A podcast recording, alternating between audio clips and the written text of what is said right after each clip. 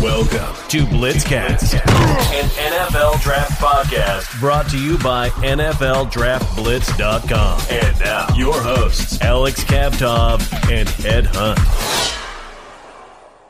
Welcome to another episode of Blitzcast, and we've got a guest at the top of the show. We'd like to welcome Phil Steele, who's been publishing his magazine for over 25 years. He's also an ESPN contributor. Here's the man himself. Phil, welcome to the show. Hey, thanks. Thanks for having me on, guys. Obviously, this is going to be the most unusual college football season that we've ever had. What do you think of the decision by the Big Ten and the Pac 12 to, to cancel its fall, fall football season while the SEC and the ACC and the Big 12 continue on? Uh, I thought it was strange that they canceled it that early. That they did. It seemed like uh, maybe they had their mind made up. They weren't going to play this season and decided to cancel it before the the team spent too much time and effort, you know, into practicing and getting ready for the season. But I applaud the ACC, the Big 12, and the SEC. And I, really, I feel if we play the entire schedule, we got 74 teams playing. Uh, in the back of the magazine, I've got my top uh, 10 Heisman candidates. Eight of the 10 are still playing this year. I've got three of the four playoff contenders, and I believe seven of the top 10 teams in the AP are playing. I think we play through the entire season, get through the playoff, we will have a true national champ at the end of the year, despite the fact maybe the best team, Ohio State, is not playing. And you had Ohio State as the number one team. Yeah, I did. I had the Buckeyes win it all this year, and uh, then they opted not to play. And that's probably why you see coaches like Ryan Day of Ohio State, James Franklin of Penn State really – confused and and little little off uh, with the situation because they knew the potential their teams had this year. I thought those were the two best teams in the Big Ten heading into the season. Well, Clemson is the clear-cut number one team in the polls right now. When they came out, who are the main contenders who are chasing the Tigers? Well, uh, naturally, Alabama in the SEC is the favorite this year, and then in the Big 12, you're looking at Oklahoma. Uh, Uh, and that leaves that fourth spot open. And I actually went out a little out of the box with my number four playoff pick since Ohio State got pulled. I went with UCF making the playoff this year, in the fact that UCF is even a stronger team than last year. And last year their three losses were by a total of seven points. Keep in mind they were undefeated each of the previous two years. They have 16 returning starters coming back this year. And my number nine rated offensive line, one of the top running backs in the running back cores in the country, one of the top secondaries in the country. And I actually had the American ranked as the fifth best conference in college football last year ahead of the ACC. So it wouldn't surprise me to see them get in. Other main contenders out of the SEC, you're probably looking at Georgia, Florida, and Texas A&M. Out of the Big 12, Texas and Oklahoma State figure to be the top two challengers. And out of the ACC, how about Notre Dame? what a what a welcome surprise to see them in there.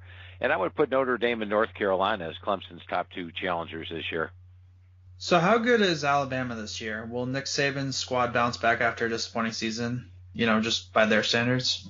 Yeah, you look at them defensively. Last year they lost two starting linebackers prior to the season. Dylan Moses was on my All-American squad, and Joshua McMillon was a projected starter. Both were injured right at the start of the season, and they had to play two true freshmen there in Shane Lee and Christian Harris. Well, Lee and Harris are both now sophomores, but they get both Moses and McMillon back up front of the defensive line. They played three freshmen last year, and Christian Barmore, DJ Dale, and Brian Byron Young, and those guys are all back this year. So I think it's going to be your typical Alabama defense. And the new quarterback, whether it's Mac Jones or Bryce Young, has got a tremendous supporting cast. We're talking about my number one rated offensive line in the country, number two set of running backs, and number three set of receivers. So this is a very good Alabama team this year, and they deserve to be favored to uh, win the SEC. Bovada Sportsbook has Alabama as the odds-on favorite to win the SEC championship at minus 145. When I saw your preseason rankings come out, you had Texas A&M at, at number five. That was a huge surprise. Why do you feel so strongly about the Aggies? You know, it goes back to my conversations with Coach Jimbo Fisher the last couple of years. First of all, last year at this time when I when I talked to Coach Fisher, he had brought in two exceptional recruiting classes. But the thing that stood out to me last year was a uh, they really had very few seniors on the team, maybe four or five seniors on the entire squad, and B, they played a hellacious schedule. As it was, they took on number one ranked Clemson, number one ranked Alabama, number one ranked LSU, number four ranked Georgia, number eight ranked Auburn, and those are the games they lost last year. And uh, I told Coach Fisher last year, I said, Coach, I'm going to put you on my national cover next year. Well, next year's here. They've got 17 returning starters coming back, a veteran senior quarterback in Kellen Mond, who I've got first team SEC, a loaded defense. They now have three great recruiting classes by Jimbo Fisher. And the schedule, while it got a little tough, tougher in the 10 game SEC slate eh, as far as the SEC games go, I actually got a little bit easier this year. So add it all up, I think A&M is going to be Alabama's main challenger in the West. Bovada is giving the Aggies 14 to 1 odds to win the SEC championship. Oh, okay. I mean that that kind of brings us to our next question. Was uh, uh, we, we got Alabama, you know, we got Alabama and Texas A&M on one side, and LSU probably not being on that side uh, as much this year. But what what about on the other side, on the east side, where you got Georgia, Florida? Who who's going to play Alabama in that game?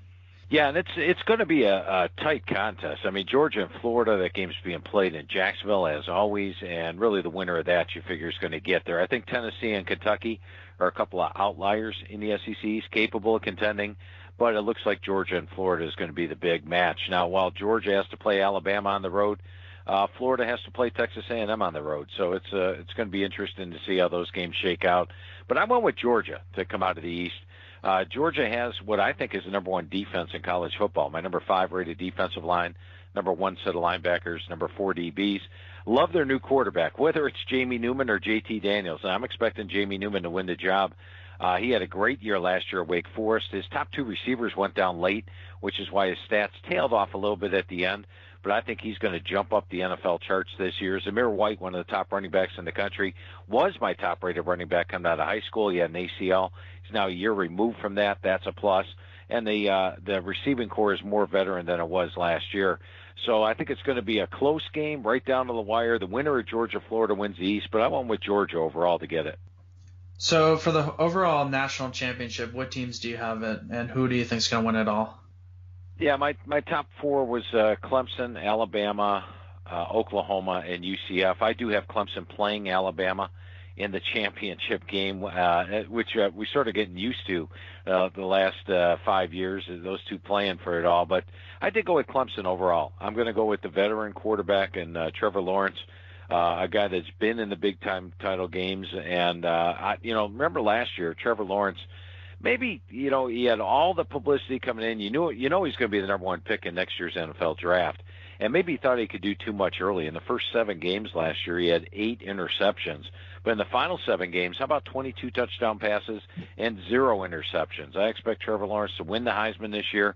Clemson, as long as their rebuilt offensive line comes together quickly, which I think it will, uh, I have Clemson winning it all over Alabama in the title game. You keep mentioning UCF, um, obviously a, a, team to root for, and they, they've had some great seasons out there. But do you think that their schedule is is good enough to get them in there into the top four? I do because the American Conference, as mentioned, I had the fifth best conference in college football last year. I mean, you're talking about teams like Cincinnati and Memphis. Uh, both had double-digit wins last year. SMU had double-digit wins. Navy had double-digit wins. Tulsa, a team that went four and eight, was a much stronger team. So I think the American Conference is strong enough. And here's what I think is going to happen at the end of the year. I believe that in the Power Five conferences, now playing more conference games, and the fact that the second best team in each of those conferences will be the loser of the championship game, you got to figure they're going to have two losses, maybe three losses on the year. And if you have an undefeated UCF at the end of this year, I think that's a big advantage. And if you have a two-game edge, I believe UCF could get into the playoff especially this season. The, the opportunity is there, and uh, I'm very happy to see the American Conference playing this year. So you have Trevor Lawrence as the player who is going to walk away with the Heisman. He's your preseason pick. Can you give us a dark horse candidate that nobody else is talking about? A guy that might just emerge out of nowhere? Yeah, I'm going to say, and and we'll go way out of the box here in uh, D'Eriq King of Miami of Florida. I think when you watch him two years ago at Houston, he had 36 touchdown passes, another 14 touchdowns running. That's 50 touchdowns he accounted for, and now he's got a really good supporting cast with Miami. And Miami could be a dark horse in the ACC. So if they have a big year, D'Eriq King pulls off a couple upsets. I think he could get in there. The other guys I had at the top, like uh, along with Trevor Lawrence, were Sam Ehlinger at Texas you have to put an Oklahoma quarterback in there, right, guys? I went with Spencer Rattler, and uh, he was my number one rated quarterback coming out of high school. Sam Howell in North Carolina, and maybe Chuba Hubbard of Oklahoma State. But for a dark horse, I'll go with D'Eriq King, Miami of Florida. We're talking to uh, Phil Steele, who publishes the best college football preview magazine out there. Uh, you know, your first magazine came out over 20 years ago. It was in 1995, the College Football Preview. How'd you get into this in the first place, Phil? Well, you know, I was writing a football newsletter, and what I did every year is I bought every preseason magazine that was out there, and at that time there was probably about 15 of them, and I write down all the information that was on those pages, and I basically got a maybe a starting lineup for each team, very not not much more, and that just wasn't enough information for me.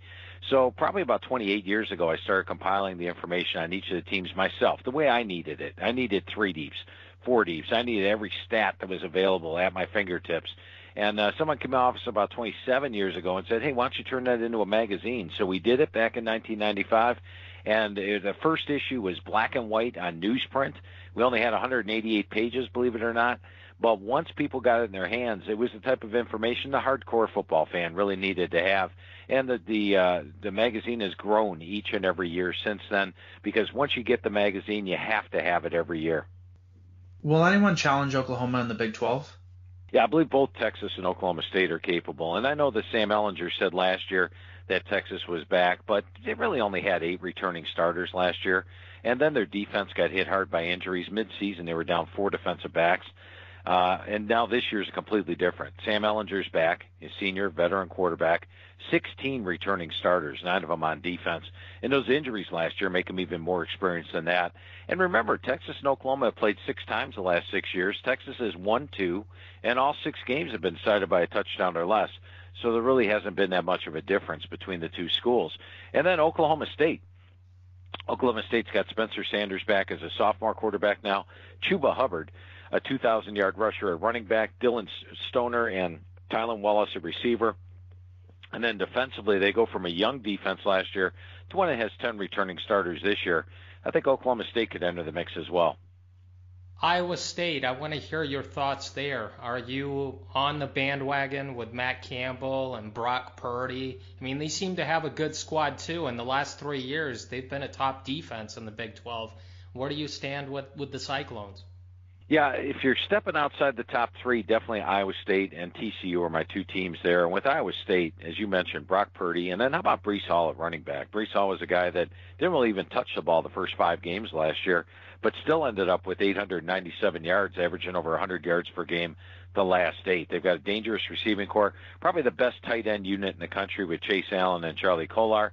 And defensively, as you mentioned, they had the Big 12s perhaps – best defense last year, and now they got eight starters back from that unit. Biggest question marks are offensive line, which I think Matt Campbell will do a good job replacing, and then the schedule.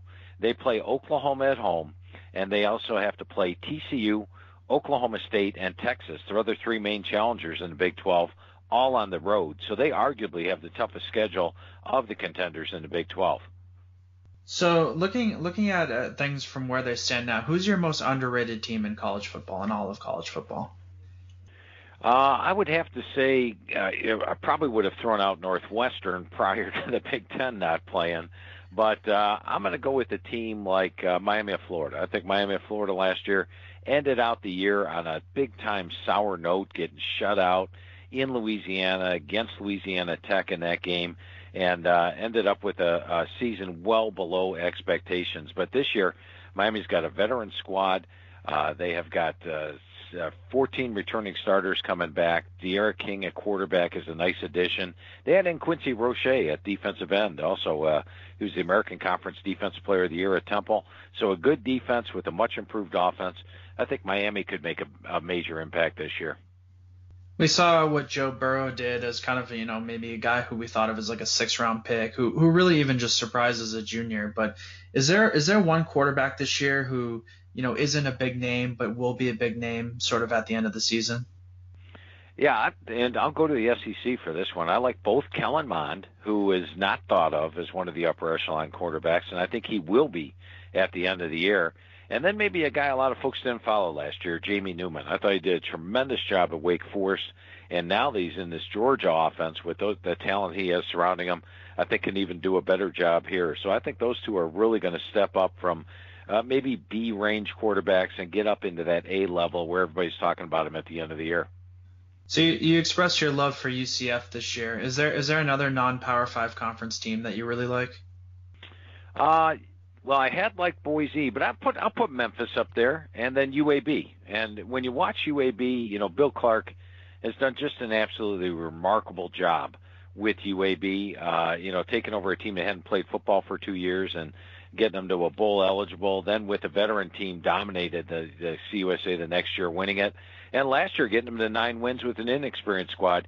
He's got 18 returning starters coming back, but I still have a, a soft spot in my heart for Memphis, who delivered for me last year. I know everybody was picking UCF to be that uh, not New Year's Day six uh, power uh, group of five team, and I had Memphis making it to the New Year's Day six bowl. And Memphis got there and gave Penn State a really good game. They've got 14 returning starters coming back, a veteran quarterback and Brady White. And I think if anybody's going to challenge UCF in the tough American Conference, it would be Memphis. Who also has Kenneth Gainwell, a guy that ran for 1,500 yards last year and caught another uh, 600 plus receiving. Yeah, Gainwell is a, is a fun guy to, to keep an eye on. Really emerged out of nowhere uh, during his freshman season. Excited to see what he would do in during his sophomore year. One final question for you be, before we let you go. Who is your uh, favorite team to, to win the Sun Belt this year? Really going out of the box here, guys. I'm going to take App State. it's a team that's pretty much been the cream of the Sun Belt recently, and I think they they might probably rate that uh, once again this year. Zac Thomas back at QB, uh, Daetrich Harrington at running back, uh, Hennigan, Sutton, uh, and Williams at the receiver spot, and a, a dynamic defense. So they're up there. But I would also throw in the mix uh, Louisiana. Billy Napier is doing a great job with the Raging Cajuns. Levi Lewis is back at QB. They've got a three-headed monster at tailback in Elijah Mitchell, Trey Ragas, and nobody's heard of Chris Smith yet. But for the last two years, I've talked to Billy Napier, and he has said that Smith would be a starter on almost every other team, but he was playing behind Mitchell, Ragas, and Calais.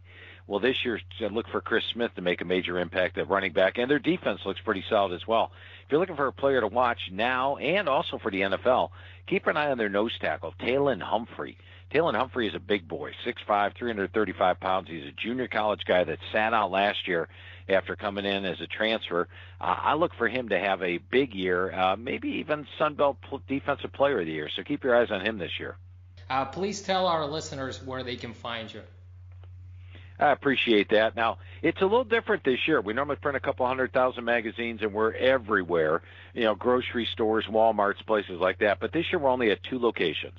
Barnes & Noble and Books A Million. And get them now. And if you get the magazine, you're going to see the old schedules on there. But on our website, philsteele.com, uh, if you go to philsteele.com, look at the daily blogs, you can actually print off the latest schedules, complete with angles, all in order, and just paste them over your magazine, make it clean and fresh, and you'll have all the updated schedules with updated angles for all the games. So that's Barnes & Noble, Books A Million, and then head over to philsteele.com and print off those latest schedules, and you'll be all up to date and ready for the 2020 college football season. Phil, thank you for being with us. We appreciate it. Hey, a lot of fun talking football with you guys today. All right, we're back, and we're going to do a fun exercise, a fun game. We've been doing this for the past couple of weeks.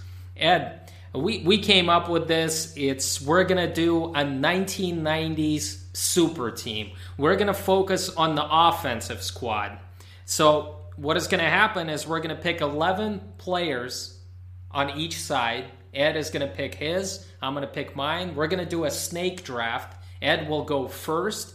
Uh, the one thing we're going to do is we're going to draft one quarterback, one running back, a fullback, just because it's the 90s and a fullback was relevant back then. Two wide receivers, a tight end, five offensive linemen. We're going to take two offensive tackles, two offensive guards, and a center. This is going to be a fun one, Ed. Yeah, I'm super excited, Alex. I mean, this this kind of brings me back to when I was a kid. Uh, this is my time. I mean, this was when I was watching college football, the NFL. I mean, the '90s was. I grew up in this era, basically. I mean, this. I was going to high school I was just starting college, so a lot of these players I'm just a big, big fan of, and I realize how good they they actually were. The one thing is, if we pick a player from one team, say it's the Cowboys, we can't pick a second player from that team. So we're just we're to spread it out a little bit. We're to give love to as many teams as possible because ed and i could have picked as many 49ers players or, or cowboys players and just filled up their roster that way. But we're to spread it out a little bit and it's just to be a, a fun game to play. Ed you've got the first pick so take it away.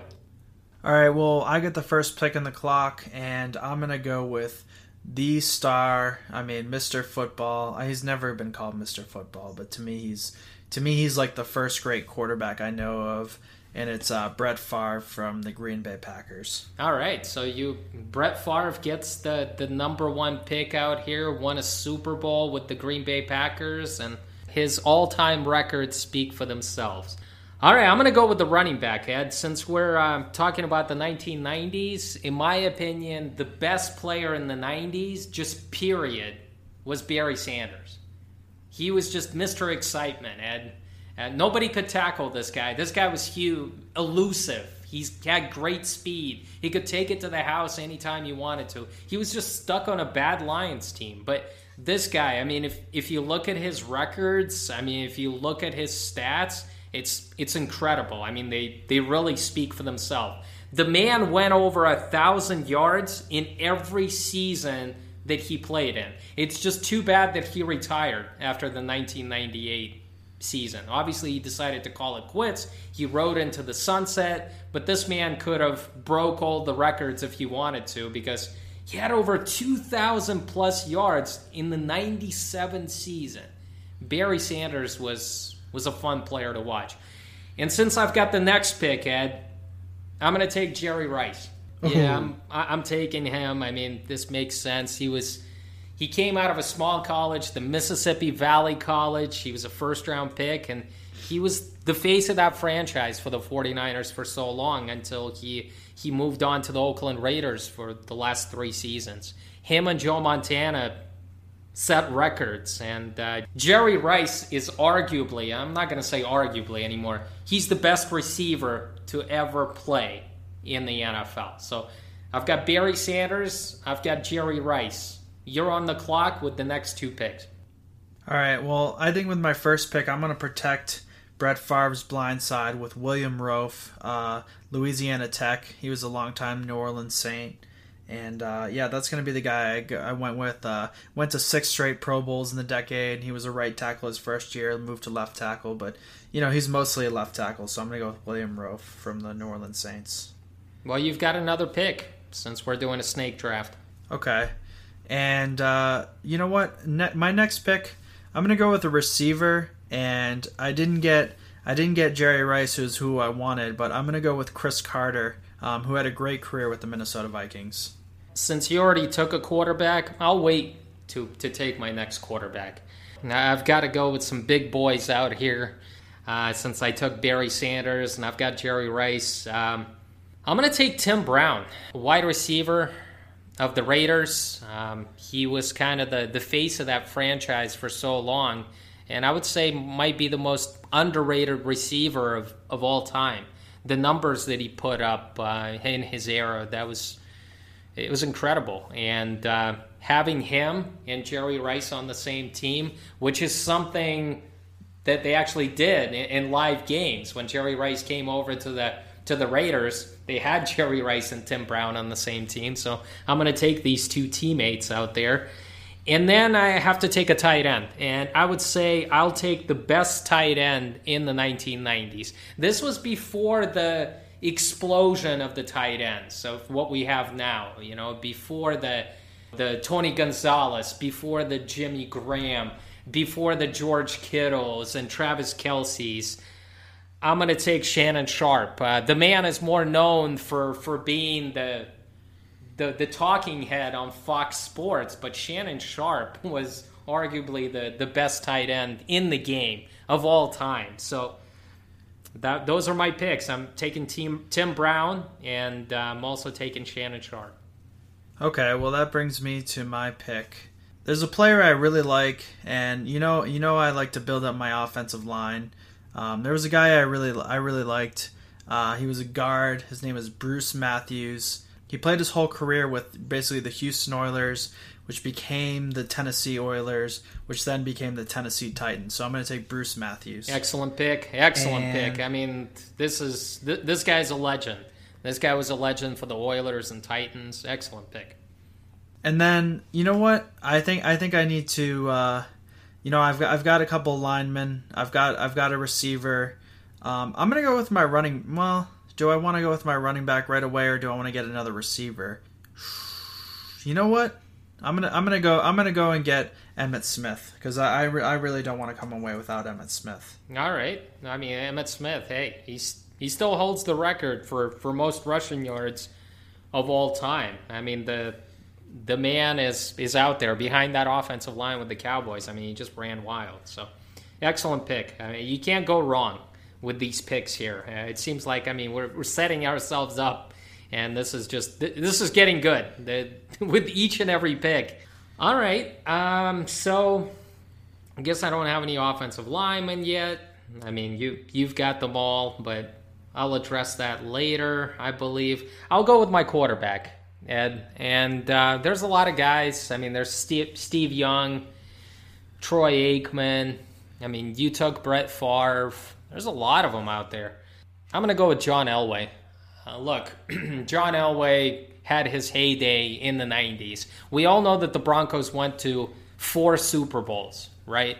Yeah, I just I just want to I just want to correct one thing. I, you did take Shannon Sharpe, so I wonder if you can take John Elway because they're both from the same team. All right, there you go. A good correction out here by Ed. Yeah, I, I can't take John Elway. I mean, I'm, I'm in trouble now. I can't take Steve Young either. I mean, that's.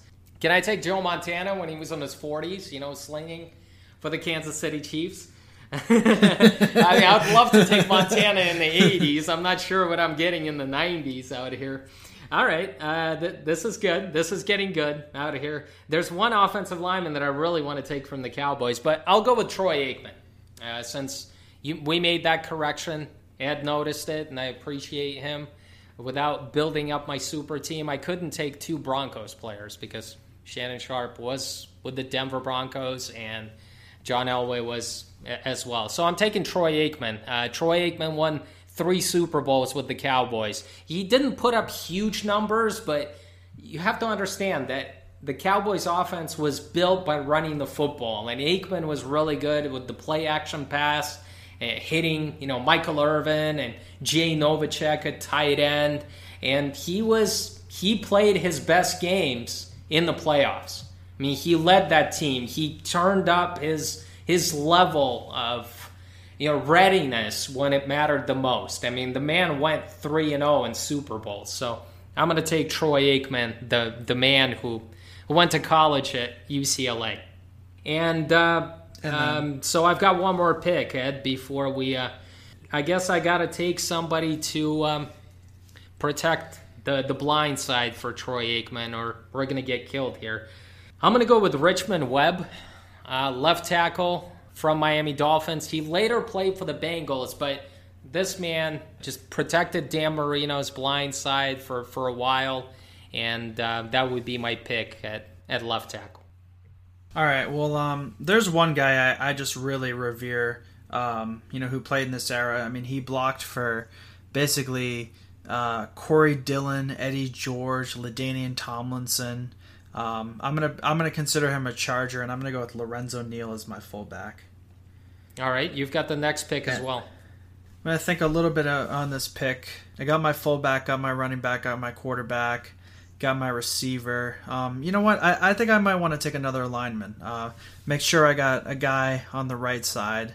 I can't take a Minnesota Viking, so I would take Gary Zimmerman, but I would I can't. So I'm actually going to go with Tony Boselli, um, who had a short career, but it was a good career when he played.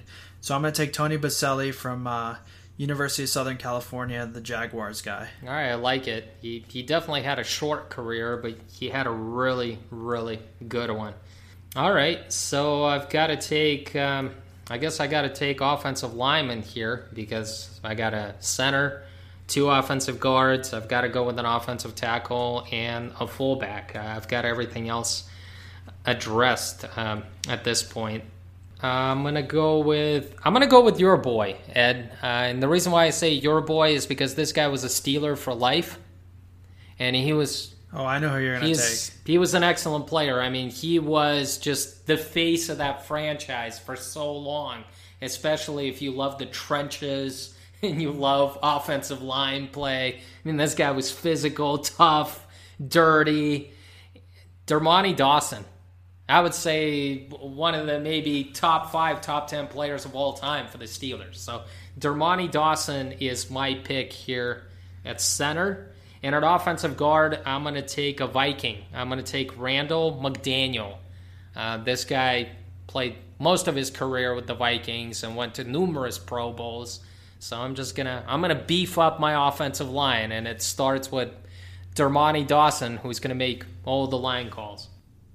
All right. Well, uh, I still got I still got tight end and wide receiver to go. Um, I'm gonna go wide receiver here. Um, you know, we have Jerry Rice and Cris Carter off the board, but uh, Tim Brown. Have I taken a Raider yet?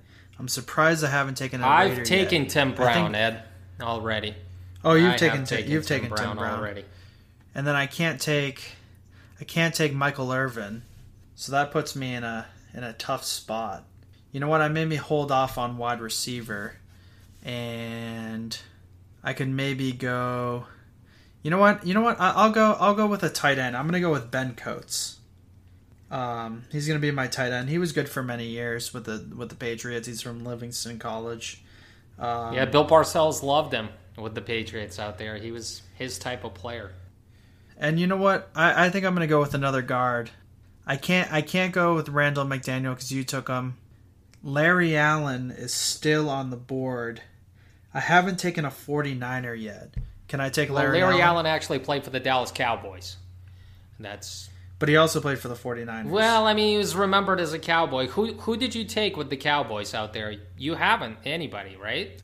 I took Oh, Emmitt you Smith. took Emmitt Smith. I mean, you're cheating a little bit. I mean, Larry Allen out there. I mean, he spent most of his career with the All Dallas all right, Cowboys. right, I would right. love to take Larry Allen, but I mean, we're, he's not remembered for that. I mean, no, we're that that's a penalty. Okay, we're, I'll- throw- I'll- I'll- I'll be- we're no, throwing let's a keep flag the on integrity that one, of this. We're we're throwing a flag on that. All right, all right, all right. I'll I'll go with uh, Steve Wisniewski, the Penn State guy who played for the Raiders. All right, so you got a Raider on your team. I would love to take Larry Allen, but I took Troy Aikman. Ed threw a penalty flag on me because I was trying to sneak in John Elway. Forgot that I, you know, took Sh- Shannon Sharpe out there at tight end. All right, so I've got what? I've got three, three positions remaining. I need an offensive tackle, I need an offensive guard, and I need a fullback. You know, there's one player I really loved in the 90s. He was just, he could block, he could catch the ball out of the backfield, and he can run with the rock. All right, I realize that I have Barry Sanders and I need somebody to block for him. This guy can do it, but he can also carry it. I loved Mike Alstott. I mean, Mike Alstott was my type of player. I always loved watching him with the Bucks. Uh, maybe he is not going to be remembered as like Lorenzo Neal or or Daryl Johnston, but Mike Alstott, as my book, is is one tough son of a gun. So I'm going to take Mike Alstott on my team because he can give me that extra dimension in my West Coast offense, and he, he could do many different things out of that role. And uh, the next player that I'm going to take, I'm going to take Jonathan Ogden. I realize that Jonathan Ogden played in, in this century, but he was drafted in 1996 and he still made three Pro Bowls at the end of the 1990s. Jonathan Ogden played for a long, long time with the Baltimore Ravens, and um, I'm going to go with him. Just just a legend on that left side, and he can play on the right side for me, or he can be my left tackle, and I'll put Richmond Webb on the right side. So uh, I've got two really good offensive tackles on my team. For my first pick, uh, I've kind of come down on receivers, and I'm gonna go with the Pittsburgh Steeler. Guy I really like is uh, Hines Ward. Um, he's gonna be my '90s receiver. He's gonna be my number two. Hines Ward, was that your last pick? Uh, no, I still I still have a center to pick. Well, I, I'm I'm thinking about it now, and I, I'm finally gonna settle on one. Um, I didn't probably get a great center in this draft, but I'm gonna go with Tom Nalen uh, for the Broncos. He he was he did have a very good career. I mean, if you're in this draft, you're a great player, and uh, I haven't taken a Bronco yet, so I'm gonna take Tom Nalen, number 66. All right, we've got the last pick, uh, and I have the honor of completing this super nine, 1990s should. Should we, should we have a Mr. Irrelevant, uh, like uh, the Mr. Irrelevant Foundation, get up and uh, speak this pick for you, or? I'm going to take a Kansas City Chiefs player, Will Shields. All right, that's Uh, a, Will- that's a good pick. Yeah, Will Shields. I mean, he's been to the Pro Bowl 12 times. And I'm, I'm surprised he lasted this long. I mean, just completely have forgotten about him. And then all of a sudden, like Will Shields, you know, we didn't pick him.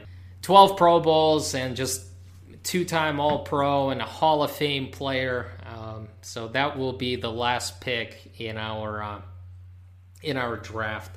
This was fun. Yeah, this was cool. I mean, it kind of brought me back and reminded me of some players that I haven't heard for in a while. And Well, let's get to NFL news here. Um, Earl Thomas, that that's the big news out of the Ravens camp. He was released after a fight. He got into a fight with Chuck Clark, a fellow secondary player, and it seems like Earl Thomas. I mean, his his career kind of spiraling out of control. Last year, he had a good year on the field, but there were some rumors and some things coming out of the Ravens that Earl Thomas was was a bad seed. yeah, I mean, I've I've heard things as far as he was the he was the most hated player in the locker room, and it wasn't even close. And he wasn't doing on- things on Sundays that they were asking him to do, and he was just kind of doing what he wanted. So, and to be honest with you, when you when you when you're not listening to your coaches, I mean, you know, it it doesn't. I mean, it doesn't matter how good you are. You don't you don't want a player like that. You know, you don't want to pay a player like that ten million dollars. So, I, I I I agree with the Ravens move here. According to Bovada, the Ravens' odds to win the Super Bowl are uh, six and a half uh, to one. And to be honest with you, there are numerous reports out there about Earl Thomas that he was consistently, you know, routinely fined throughout this training camp for undisclosed reasons. There was a long list of players that he clashed with. Uh, there were just reasons to be worried about Thomas's well-being entering this season, and the just the Ravens decided the risk wasn't worth it. But who else do you think is going to take that risk? Who is desperate enough to to pull the trigger and bring in Earl Thomas? Well, I, think I think the Cowboys is the most natural fit. I mean, they've they've shown interest in him before. Um, you know, they they have some needs on the defensive side of the ball. They're going to have a great offense, and then you add someone like Earl Thomas to your defense. I think the Cowboys. I mean, the Cowboys. They, they, they sometimes they roll the dice. You know, if they can get a star player. You know, J- Jerry Jones will, will will will shell out the money for someone like Earl Thomas if he can kind of solidify that defense. After their offense, I think their offense is going to be really Good. How about the Browns, Ed? I mean, the Browns, uh, their safety that they were counting on, the rookie safety out of LSU, our boy, Grant Delpit, tore his ACL. He will miss the entire season. What do you think about that? The, the, Browns pulling the trigger, bringing in Earl Thomas. I mean, for to go against the Ravens twice a year, you know he's going to be motivated. he'd stay in the division for sure. I mean, that would be that would be the benefit of it. The reason the reason I, I don't see this is I think I think the Browns have a lot of talent right now, but they need they need kind of team players. I think that's really one of their problems right now is they have a lot of they have a lot of individuals on their team and you know we've seen I mean we've seen it many times in the NBA where teams you know get stacked with just great players. You know they got three or four a three headed monster, but they can't play together and. Uh, you know, I think that happens in football. I mean, we've seen that. I mean, what was it back back in the 2000s when the Eagles you know, they got like Nnamdi Asomugha and they got all this talent and Donovan McNabb and so forth. And everyone said, oh, the Eagles, the Eagles are going to dominate everybody. I mean, it's not even going to be close. And then, and then when the season came around, they weren't that good. Yeah, it's unfortunate about Grant Delpit, though. I mean, obviously high hopes for him, and he was going to be in those packages. If he wasn't going to win the starting safety job, he was going to be playing nickel. He was going to be playing dime. He was going to get a lot of work on the football field, and a guy that I know that they were excited about, and they drafted him in the second round. It's it's a sad one. I realize we've got modern technology now, but Delpit going down is going to hurt the Browns. Yeah, I, mean, I, think it's just sad from Grant Delpit's perspective. I mean, when you remember he was a sophomore in college, I mean, at LSU, I mean, he was a dominant player. I mean, he was a, for, you know, he started as a freshman and he was a good player as a freshman. I mean, he was a dominant player as a sophomore.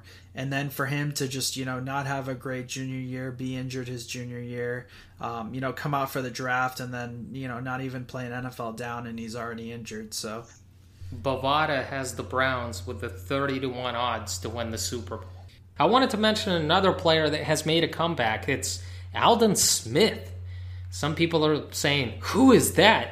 You know, the, the Cowboys took a gamble by, by signing Alden Smith after four seasons out of the NFL. This is a former top 10 pick. He was one of the most impressive players on the roster by multiple beat reporters from Cowboys camp, especially during the first week. It's safe to say Smith showed up taking this this final chance at a career seriously. And I, I, remember Alden Smith because he played for my Niners and had a couple of really good seasons. I mean, I remember when he came in as as a rookie and had 14 sacks, and then in his second year he made the Pro Bowl where he was a starter and had like 19.5 sacks, and then his career kind of tailed off after that. Uh, he spent two more seasons with the Niners, then tried to resurrect it with the Raiders it didn't turn out. He got into some legal trouble, but I like this. I'm, I'm rooting for him, Ed. He's still a young guy, to be honest with you. Even though he's been out of the NFL for four years, I don't think he's 30 yet because when he came out of college, he was a redshirt sophomore. I thought he was about 20 at that time. So I'm pulling for a player like this. We'd like to welcome our next guest to the show. He is a wide receiver slash cornerback from Western Michigan. D'Wayne Eskridge. D'Wayne, how are you? I'm doing good. Thanks for having me. You know, the fall football season in the MAC has been canceled. Is the team still having Zoom meetings? Are you still working out on your own? I mean, what's going on with your workout schedule right now? So the um they have they have types of protocols right now to where like after the news broke, you know, it was kind of a time to where no one really knew what was going on. So then workouts kind of stayed consistent for about three more days or something like that. And then now it's been two weeks basically off. You know, you can go home to your to your family and then just work out on your own for right now. And then um I think Monday I believe is that the players start to come back and then um get back to some type of whatever phase it'll be in that that we'll be going through. Are you working out on your own, D'Wayne? And uh, are they going to have voluntary workouts come Monday? Yeah, I, I think it's some type of voluntary uh, workouts. I'm still I'm still on the ring of I don't know. I got a couple questions that I need to be answered. So right now, all I'm focused on is kind of working out, staying in shape, being ready for whatever comes my way. Because I don't know exactly what I'm gonna do yet. I have a good idea, but I just I, I don't I don't know yet. Have you made a decision? I mean, are you going to prepare for the spring football season, considering if if they will have it, or will you declare for the NFL draft? I haven't made a decision just yet. Yeah, I'm still on the road talking with my family, people that I respect and love that have the best interest for me. So it's it's kind of just a process right now on top of the process. So back to your college career, what what was it like to be a two way player against Syracuse and Georgia State last year? Uh, it, it was pretty cool actually. You know what I'm saying? It's it felt good to be able to um to make big plays on the defense and then make uh plays on the offense as well. I didn't play as much offense as we play uh as we planned on. You know, the injury kind of messed that up, but yeah, it was while it lasted. It it was fun. You know, I felt like I was in a different league than than most players. It brought us back to the Charles Woodson days or the Champ Bailey days. How how'd you feel about it? Just being kind of the the big man on campus, going both ways. Oh, it felt good. You know what I'm saying? It felt like for a point of time, it was like that I was really showing all my athletic ability because you know I could go in and lock somebody up on corner or make a tackle. You know the physicality never changed, or I could go over the top of someone, make a big catch, or do the blocking, whatever it calls for. So it just it just felt good to be a facilitator, and then that that's not even including special teams. So you know I really I really felt like a football player, and it was fun. Do you see yourself as as a corner or receiver at the next level? I mean, I, I've been asked this question. It's still it's still kind of tough, you know, because I played running back coming out of high school. So you know, it's like I have the love. I have the love for the offensive side of the, the side of the ball. You know what I'm saying? But uh, but going going to defense, you know, it was fun. You know what I'm saying? It's like I I like playing the boundary. You know what I'm saying? Filling in the box. So I don't I don't really know. I just think you know what I'm saying. I I kind of see myself more as a receiver but at the same time, I have the corner in my holster. You know, I could be just as good at corner or nickel per se as I could receiver, and then that's not even mention special teams again. So I just I just feel like a, a, a overall football player. There's no place that you couldn't put me other than other than quarterback. Don't put me a quarterback. I can't throw for nothing. Mm-hmm. we'll put you a quarterback in the NFL. Maybe you'll you'll pick up a new trait. Who knows? I'm definitely not down playing it. You put me there, I'm, I'm gonna be great at it at the end of the day. hey, you you can be a wildcat quarterback. I mean, hey, Lamar Jackson oh, running yeah. with the football or Michael Vick. I mean, you don't have to throw it. Oh yeah, they put me they put me back there to run. I'm gonna run like my head on fire. Well, obviously you bring a lot of versatility uh, in your game, but critique yourself. What areas of your game do you still need to improve upon? definitely body control. You know, um, is I just gotta. I feel like the point of time where I am now compared to my last offensive film in 2018, I just felt like I was an immature receiver. You know, like every route, it was one off of speed, no finesse, no technicality to it at all. You know what I'm saying? And then I was just out of control, coming out of my breaks, releases. You know, it just it was sloppy. I made plays. I got a couple stats, but it was just overall immature. And you know, now that I feel like I've worked with um, my position coach to, you know, really pinpoint those weaknesses, and then now I, I feel like a completely different player now. You know what I'm saying? Just strengthening those weaknesses. So you you had you had the clavicle injury um, you suffered last year. How have you healed from it? I healed great. Um, Dr. Seisman with Western Michigan, he, he patched me up great because it was a pretty it was a pretty bad injury because I had broke it in two places and then it shattered. So he had to put a um he put a bar in there that's the size of my scar and then I have nine screws in there. So he he patched me up pretty well and now I feel good. It just feels a little bit like a robot arm. And it's just, that's in a good way. That's in a good way, not a bad way. So I feel I feel great. I felt like I could have played in the Western Michigan, um, Western Kentucky game, but you know, I just wanted to be smart. Tell us about that game. I think everybody watched it. It was the bowl game against Western Kentucky. You guys, uh, you mm-hmm. guys suffer, suffered a heartbreaking loss at the end there. They they kicked the field goal for 50 plus yards. What was that like watching it from mm-hmm. the sidelines?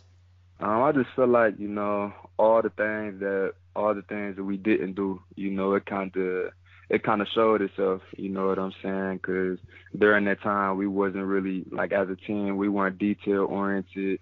You know, people were getting in trouble. You know what I'm saying? It was it just it just wasn't pretty at that time. Like it didn't feel like we were acting like pros. So I feel like at the end of the day, you know, it all revolves around itself and it comes back to bite you when it comes back to bite you. So I feel like it was just overall just it was it was what we put in is what we got out they made a great field goal, you know what I'm saying? But that one play, it, it won them the game, but you know, it was a lot of plays left on the field that that could have potentially helped us win the game or you know what I'm saying, made a difference. D'Wayne Eskridge is with us, uh, wide receiver slash cornerback from Western Michigan. Uh, as you look back on your career at Western Michigan so far, what is the highlight for you? Uh, I would say my freshman year winning the MAC championship.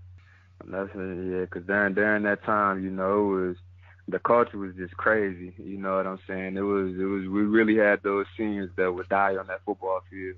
And, you know, just seeing them put on the shirts, put on the hats, you know what I'm saying, get on the field and crying. That's what they've been working for for the last four years.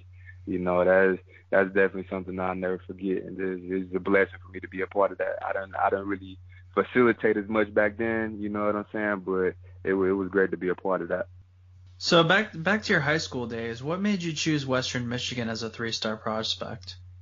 Um, during that time, I was going through my grades, so I didn't really have too much grades, and it was it was kind of a risk at the time to take me because I didn't know if I was going to be eligible or not come um, the fall season of 16. So I know a lot of schools kind of backed out on me then, but PJ Fleck and them they they rolled it out and put a specific plan of what what I had to do, and you know I I ended up meeting all those requirements and then was eligible my first year. Was PJ Fleck the main reason why you chose that school, that that coaching staff in general? Yeah, it, it was a big part of it, and I knew they they had a movement going in the MAC conference. Like it was, it was they really stood out in the MAC conference. Like it was like Western Michigan, and then it was Toledo could probably be in there, but then it was like those two teams compared to every other. You know, they was on a completely different level. It didn't even feel like the MAC when it came to Western Michigan. So you know, I felt like that was the that was the best spot for me. It wasn't all sunshine and rainbows, but at the end of the day, it was gonna get me to where I wanted to get to. I, I understand you're pretty fast. Uh, how fast are you? What was your best 40 time? Uh, my best 40 time was a 4.32, I believe, when we had tested about two years ago. Are you faster now? Yeah, yeah, that's what I was about to say, and I feel a hundred times faster compared to then once once we once the clock gets to rolling again, you know it's gonna be interesting to see. All right, are you uh, are are we shooting for John Ross's record? Henry Ruggs didn't beat it last year. He ran a 4.27. Uh, I mean, are we are we close in the 4.2 range? I mean, the way I, the way I'm going to work at it and the speed that I already have without the technique, because I ran the four the four three two without any technique. You know that because when I was getting recruited, I didn't run any 40s because I had committed early. So that was my first time learning how to even get into a 40 yard. So now that you know all the technicality stuff is, has, you know, I've gotten better with that over the years. And next time I run it, it's gonna it's gonna be special for sure. And that's that's definitely a goal of mine is to beat those records. That's like a track meet. That'll be fun. I know your former teammate LeVante Bellamy was also shooting for that record. I mean, he was hoping to run yeah. very fast in Indy. So on a good day, mm-hmm. who is faster, you or him? uh, I'd be wrong to say that he'll beat me. You know what I'm saying? That's my competitive nature. I never say that man to beat me. but I know, I know it, it'll never be a dust. You know, he'll always be there, or I'll always be there with him. It is always neck and neck. But I'm gonna, I'm gonna win the edge. Fair enough. I mean, that's what a, that's what a true competitor always says, right? Mm-hmm. Yeah, yes, sir.